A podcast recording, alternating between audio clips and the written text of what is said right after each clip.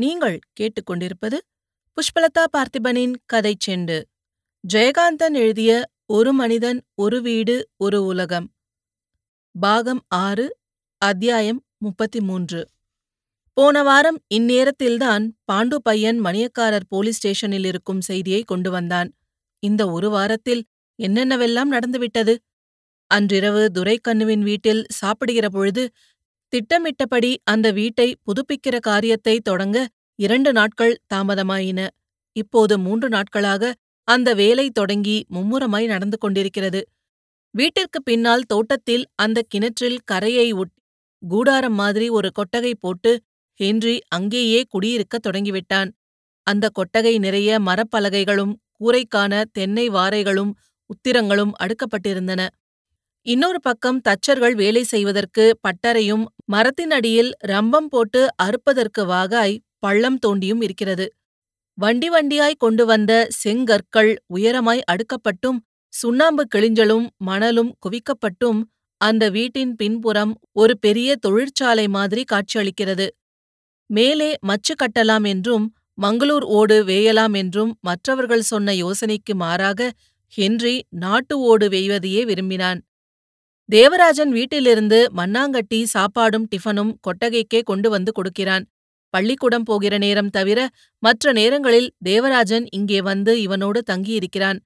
காலையிலும் மாலையிலும் துரைக்கண்ணு இங்கு வந்து பார்த்து செல்கிறான்.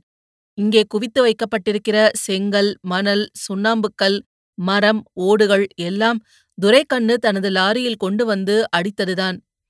குமராபுரத்திலிருந்து வீடு கட்டுகிற மேஸ்திரி கன்னியப்ப நாயக்கரை துரைக்கண்ணுதான் அழைத்து வந்தான். எல்லாம் அவன் பொறுப்பிலும் தேவராஜனின் மேற்பார்வையிலுமே நடக்கிறது. ஹென்றி அங்கே உட்கார்ந்து கொண்டு மனிதர்கள் வேலை செய்கிற அழகை மரத்தில் பறவைகள் கூடு கட்டுவதை பார்க்கிற மாதிரி வேடிக்கை பார்க்கிறான். மூன்று நாட்களுக்கு முன்பு ஹென்ரியின் லெதர் பையை காலி செய்து அந்த மிலிட்ரி கிட்டுக்குள் கிடந்த கரன்சி நோட்டுகளை அதில் அடுக்கி எடுத்துக்கொண்டு தேவராஜனும் ஹென்ரியும் பஸ்ஸில் ஏறி குமாரபுரம் சென்று ஒரு பேங்கில் அக்கவுண்ட் ஏற்படுத்திவிட்டு வந்தார்கள். துரைக்கண்ணு கணக்கு வழக்குகளையெல்லாம் பார்த்து கொள்ளுமாறு தேவராஜனை வேண்டி நியமித்திருந்தான். அங்கே வேலை செய்கிறவர்களும் தங்களது தேவைகளுக்கான செலவினங்களுக்காக ஹென்றி சொல்லாமலே தேவராஜன் வரட்டும் என்று காத்திருந்தார்கள். ஒவ்வொரு நாளும் மாலையில் துரைக்கண்ணு இங்கு வருகிறபோது அவனிடம் ஹென்றி கேட்டான். முன்ன இருந்த மாதிரியே தானே இந்த வீட்டை கட்டுறாங்க? அதுல ஒன்னும் மாத்த இல்லீங்களே. முடிஞ்ச வரைக்கும் உங்களுக்கு தெரிஞ்ச வரைக்கும் அதே மாதிரி கட்ட சொல்லுங்க. அப்படிதானே கட்டுறாங்க? இதே நினைப்போடு இந்த வீட்டை பற்றி பப்பா சொன்ன விவரங்களை மனதிற்கொண்டு நாள் முழுதும் அங்கு வேலை செய்கிறவர்களோடு தானும் ஒருவனாய் சேர்ந்து கொண்டான் ஹென்றி. இந்த வீட்டு வேலையை தொடங்கிய முதல் நாள் நாலு புறமும் சுவர்கள் விழுந்து திறந்த வெளியாய் பூட்டுத் திறப்புக்கு அவசியமில்லாமல் கிடந்த வீட்டின் முன்புற கதவில் மாட்டப்பட்டிருந்த பூட்டை தனது சொந்தத்தை நிலைநாட்ட வந்ததற்கு அடையாளம் போல் ஹென்றி தான் கொண்டு வந்திருந்த பழைய சாவியை போட்டு திறப்பதை தெருவில் உள்ள பையன்களெல்லாம் வேடிக்கை பார்த்தார்கள். அந்த பூட்டு அவ்வளவு சுழுவாக திறக்கவில்லை. மண்ணாங்கட்டி ஒரு கிண்ணத்தில் எண்ணெய் கொண்டு வந்து கொடுத்தான். பூட்டின் துவாரத்தில் எண்ணெய் ஊற்றி அது ஊறி துரு கரைகிற வரைக்கும் தேவராஜனும் ஹென்றியும் திண்ணையில் உட்கார்ந்து பேசியவாறு காத்து கொண்டிருந்தார்கள். இது என்ன பைத்தியக்காரத்தனம்? இன்று தேவராஜனுக்கு தோன்றவில்லை. ஆனால் மண்ணாங்கட்டி இவர்கள் மத்தியில் வரும்போது அடக்கிக் கொண்டிருந்த சிரிப்பை அவிழ்த்து விடுவதற்காக அடிக்கடி அக்கம்மாளிடம் ஓடினான். அவன் சொல்லுகிற விவரங்களைக் கேட்டு சிரிக்கிற நிலைமையில் அக்கம்மாள் இல்லை. கிளியம்பாளைப் பற்றிய வருத்தத்தில் அவள் மானசீகமாய் தோய்ந்து கிடந்தாள். ஹென்றி ஒரு மணி நேரமாய் அந்த பூட்டை குடைந்து கடைசியில் ஒரு வாராய் திறந்தான். தேவராஜனுக்கு சந்தோஷமாயிருந்தது செல்லரித்துப் போன அந்த கதவுகளை ஹென்றி விரிய திறந்தபோது தெருப்பிள்ளைகள் கைத்தட்டி ஆரவாரம் செய்தார்கள். தேவராஜனும் கைத்தட்டினான் கதவை திறந்ததும் தள்ளிய வேகத்தில் ஒரு கதவு கீழ் பீத்துக் கொண்டு தடதடவென சரிந்து விழுந்தது. ஹென்றி அந்த வீட்டின் பிரதான வாசல் வழியாக மிகுந்த ஆசாரத்துடன் நுழைவது போல் உள்ளே வந்தான். தேவராஜன் அதே வழியாய் அவனைத் தொடர்ந்து வந்தான். தெரு பிள்ளைகளெல்லாம் கூட தொடர்ந்து வந்தனர். அப்படி வருகிற அனுபவம் அந்த வீடு சம்பந்தப்பட்டவரை அவர்களுக்கு புதுமையான அனுபவம் போல் இருந்தது. ஆட்களை வைத்து வீட்டுக்குள் மண்டிக் கிடந்த செடி கொடிகளையெல்லாம் வெட்டிக் களைந்த பிறகு தோட்டத்துக் கோடியில் இந்த கொட்டகையை அமைத்தார்கள். புதிதாக இரண்டு கயிறு கட்டில்கள் போட்டுக் கொண்டார்கள். ஒரு லாந்தர் விளக்கும் வாங்கிக் கொண்டு வந்தான் ஹென்றி. வீட்டின் சுற்றுப்புற சுவர்கள் இடுப்பளவுக்கு இப்போது உயர்ந்திருந்தன. முந்தா நாள் மாலை இங்கு வந்த துரைக்கண்ணுவுக்கு தேசிகர் கடையிலிருந்து சாப்பாடு வந்தது. ஹென்றி அன்றிரவு துரைக்கண்ணுவோடு சாப்பிட்டான். இரவு பத்து மணிக்கு கடையை மூடிய பின் தேசிகரும் தாங்கு கட்டைகளை ஊன்றிக்கொண்டு அங்கு வந்து சேர்ந்தார். தேசிகரின் இடது கால் ஊனமென்று ஹென்றி முன்னாலேயே தெரிந்து வைத்திருந்தான். ஹென்றி தவிர மற்ற மூவரும் கஞ்சா புகை குடித்தார்கள். துரைக்கண்ணு மாதிரி தேசிகர் பீடியில் வைத்து குடிக்காமல் வேறு விதமாக ஒரு மண் குழலில் வைத்து குடிப்பது ஹென்றிக்கு வேடிக்கையாக இருந்தது. மண்ணாலான அந்த சிலும்பியை எடுத்து திருப்பி திருப்பி பார்த்தான் ஹென்றி. அதன் உள்ளே சிறிதாய் ஒரு கல்லும் மேலே சுற்றுவதற்காக புகைப்படிந்த ஒரு கரி துணியும் இருந்தது. அதை பற்றி ஏதும் கேட்பதற்கோ இது பற்றியெல்லாம் பேசிக் கொண்டிருப்பதற்கோ அந்த இரவில் சூழ்நிலை சரியில்லாத கணத்தை அவர்கள் அனைவரும் உணர்ந்தார்கள். ஏதோ திட்டமிட்டபடி வேலை கெடாமல் இருக்க வேண்டுமே என்று இந்த வீட்டு வேலையை தொடங்கிவிட்டார்களே தவிர இந்த மகிழ்ச்சியினூடே அடிக்கடி ஒரு சோகமான மௌனம் அங்கே ஒவ்வொருவரிடமும் குடிகொள்ளுவதை ஹென்றி கவனித்தான். அதற்கான காரணம் அவனுக்கும் தெரியுமாதலால் அந்த மௌனமான சோகத்தில் அவன் தானும் பங்கு கொண்டான். ஹென்ரியும் தேவராஜனும் ஒரு கட்டிலிலும் தேசிகரும் துரைக்கண்ணுவும் இன்னொரு கட்டிலிலும் எதிரெதிரே உட்கார்ந்திருந்தார்கள். மேலே இருந்து ஒரு கயிறும் அந்த கயிற்றில் மாட்டிய ஒரு கம்பியில் லாந்தரும் இவர்கள் நடுவே தொங்கிக் கொண்டிருந்தது.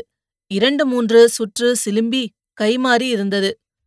கிருஷ்ணராஜபுரத்திலும் சுற்று வட்டார கிராமங்களிலும் பரவி இன்று காலை ஒரு பத்திரிகையில் செய்தியாகவும் வந்திருந்த கிருஷ்ணராஜபுரம் மணியக்காரர் ராமசாமி கவுண்டர் போலீஸ் ஸ்டேஷனுக்கு போன அவமானம் தாங்க மாட்டாமல் தற்கொலை செய்து கொண்ட அந்த துயரமான நிகழ்ச்சிகளில் சிந்தனை தோய்வதும் அதை எண்ணிப் பேசுவதும் பெருமூச்செறிவதும் உள்ளூர மனம் கலங்குவதுமாய் இருந்த துரைக்கண்ணு தேசிகரை பார்த்து திடீரென்று சொன்னான் இப்பவே அங்கிருந்து போலீஸ் ஸ்டேஷன்லேருந்து வந்தார்ல? வந்த உடனே மனுஷன் கைத்த கட்டி தொங்கிக்கிட்டாரு. பிரேத பரிசோதனையில தெரிஞ்சுதான். பேசிக்கிறாங்க. உயிர் போய் ரெண்டு மணி நேரத்துக்கு அப்புறம்தான் விஷயம் தெரிஞ்சிருக்குது. ஆமாங்க. பாதி ராத்திரியில முதல்ல அவர் சம்சாரம் குரலு தான் ஊர் பூரா கேட்டுது. ஒரே கும்பல். எனக்கு நம்பவே முடியலீங்க. இதுக்காக போயா ஒரு மனுஷன் இப்படி பண்ணிக்குவாரு? என்று தேசிகர் புலம்பினார். தேவராஜனுக்கு நடந்ததெல்லாம் நடந்த விதமாகவே தெரியும். அன்று இரவு பூராவும் கிளியம்பாளுக்கு ஆதரவாய் இன்னொருவர் வீட்டுப்படி மிதிக்காத அக்கம்மாள் அவள் வீட்டில் போய் இருந்திருக்கிறாள்.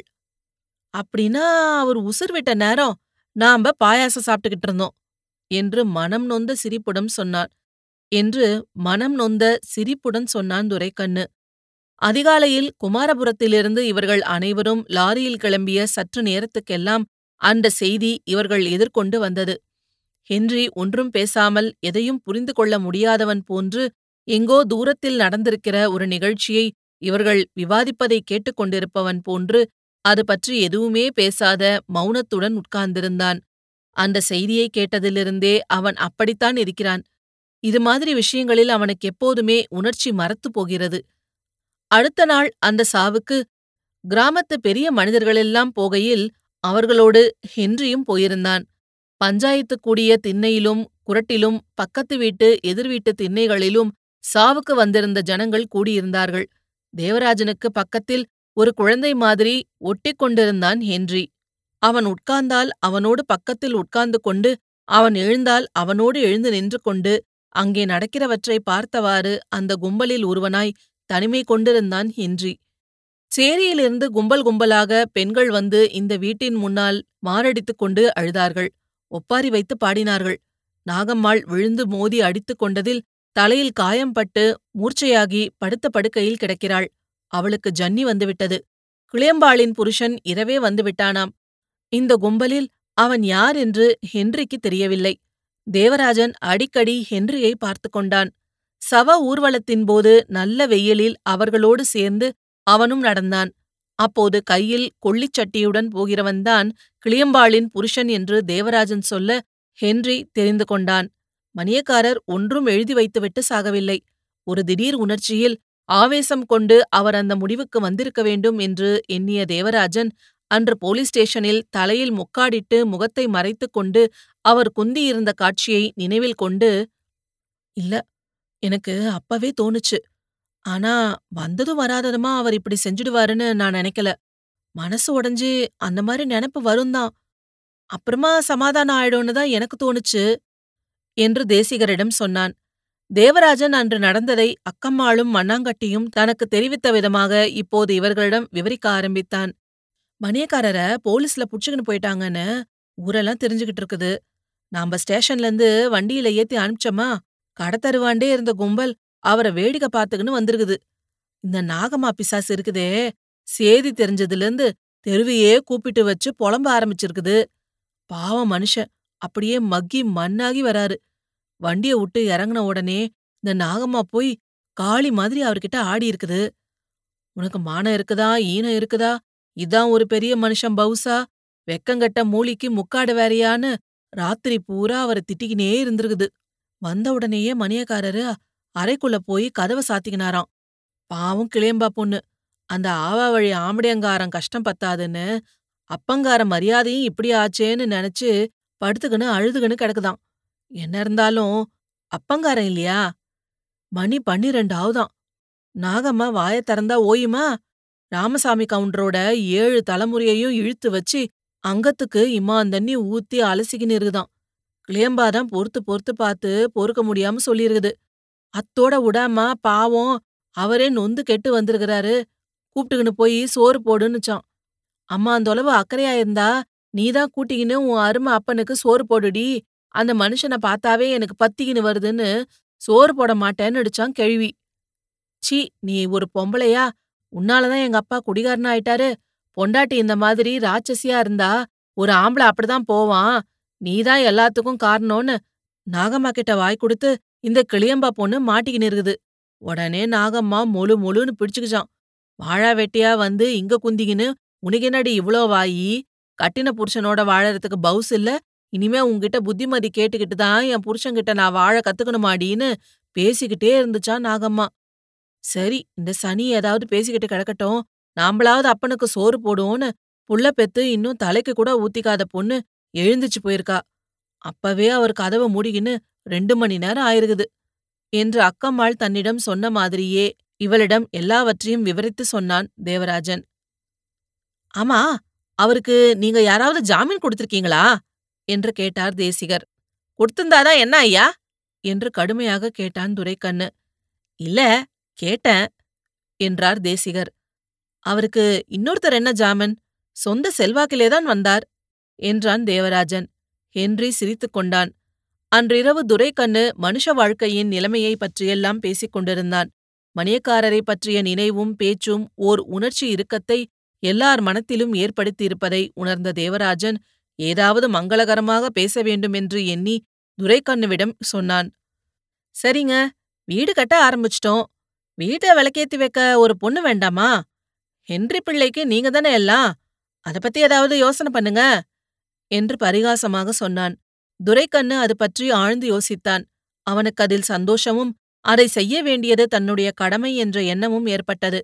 ஆயினும் இவனுக்கு எந்த சாதியில் பெண் எடுப்பது? நினைக்கும்போது அவனுக்கு குழப்பமாயிருந்தது அன்று பஞ்சாயத்தில் கனகசபை முதலியார் கேட்ட கேள்விகளை விடவும் அநாகரிகமான கேள்விகள் கேட்பார்களே.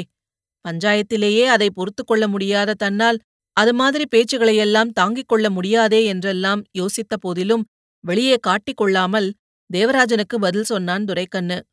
ஆமா ஆமா வீட்டை கட்டி முதல்ல ஒரு கல்யாணத்தையும் இந்த வீட்ல நடத்தி பாத்துடணும் கல்யாணம் நடத்தி வைக்கிறதா பிரமாதம். கட்டிக்க போறவர் என்ன சொல்றாருன்னு தெரிய வேண்டாமா? ஹென்றி சிரித்தான். எனக்கு அதெல்லாம் அவசியம்னு தோணல. இத்துடன் ஜெயகாந்தன் எழுதிய ஒரு மனிதன் ஒரு வீடு ஒரு உலகம் அத்தியாயம் முப்பத்தி மூன்று முடிவடைகிறது. இது போன்ற பல சுவாரஸ்யமான கதைகளை கேட்க கதை செண்டு சேனலை லைக் பண்ணுங்க கமெண்ட் பண்ணுங்க. மறக்காம சப்ஸ்கிரைப் பண்ணாதவங்க சப்ஸ்கிரைப் பண்ணிடுங்க. மீண்டும் அடுத்த அத்தியாயத்தில் சந்திப்போம். நன்றி.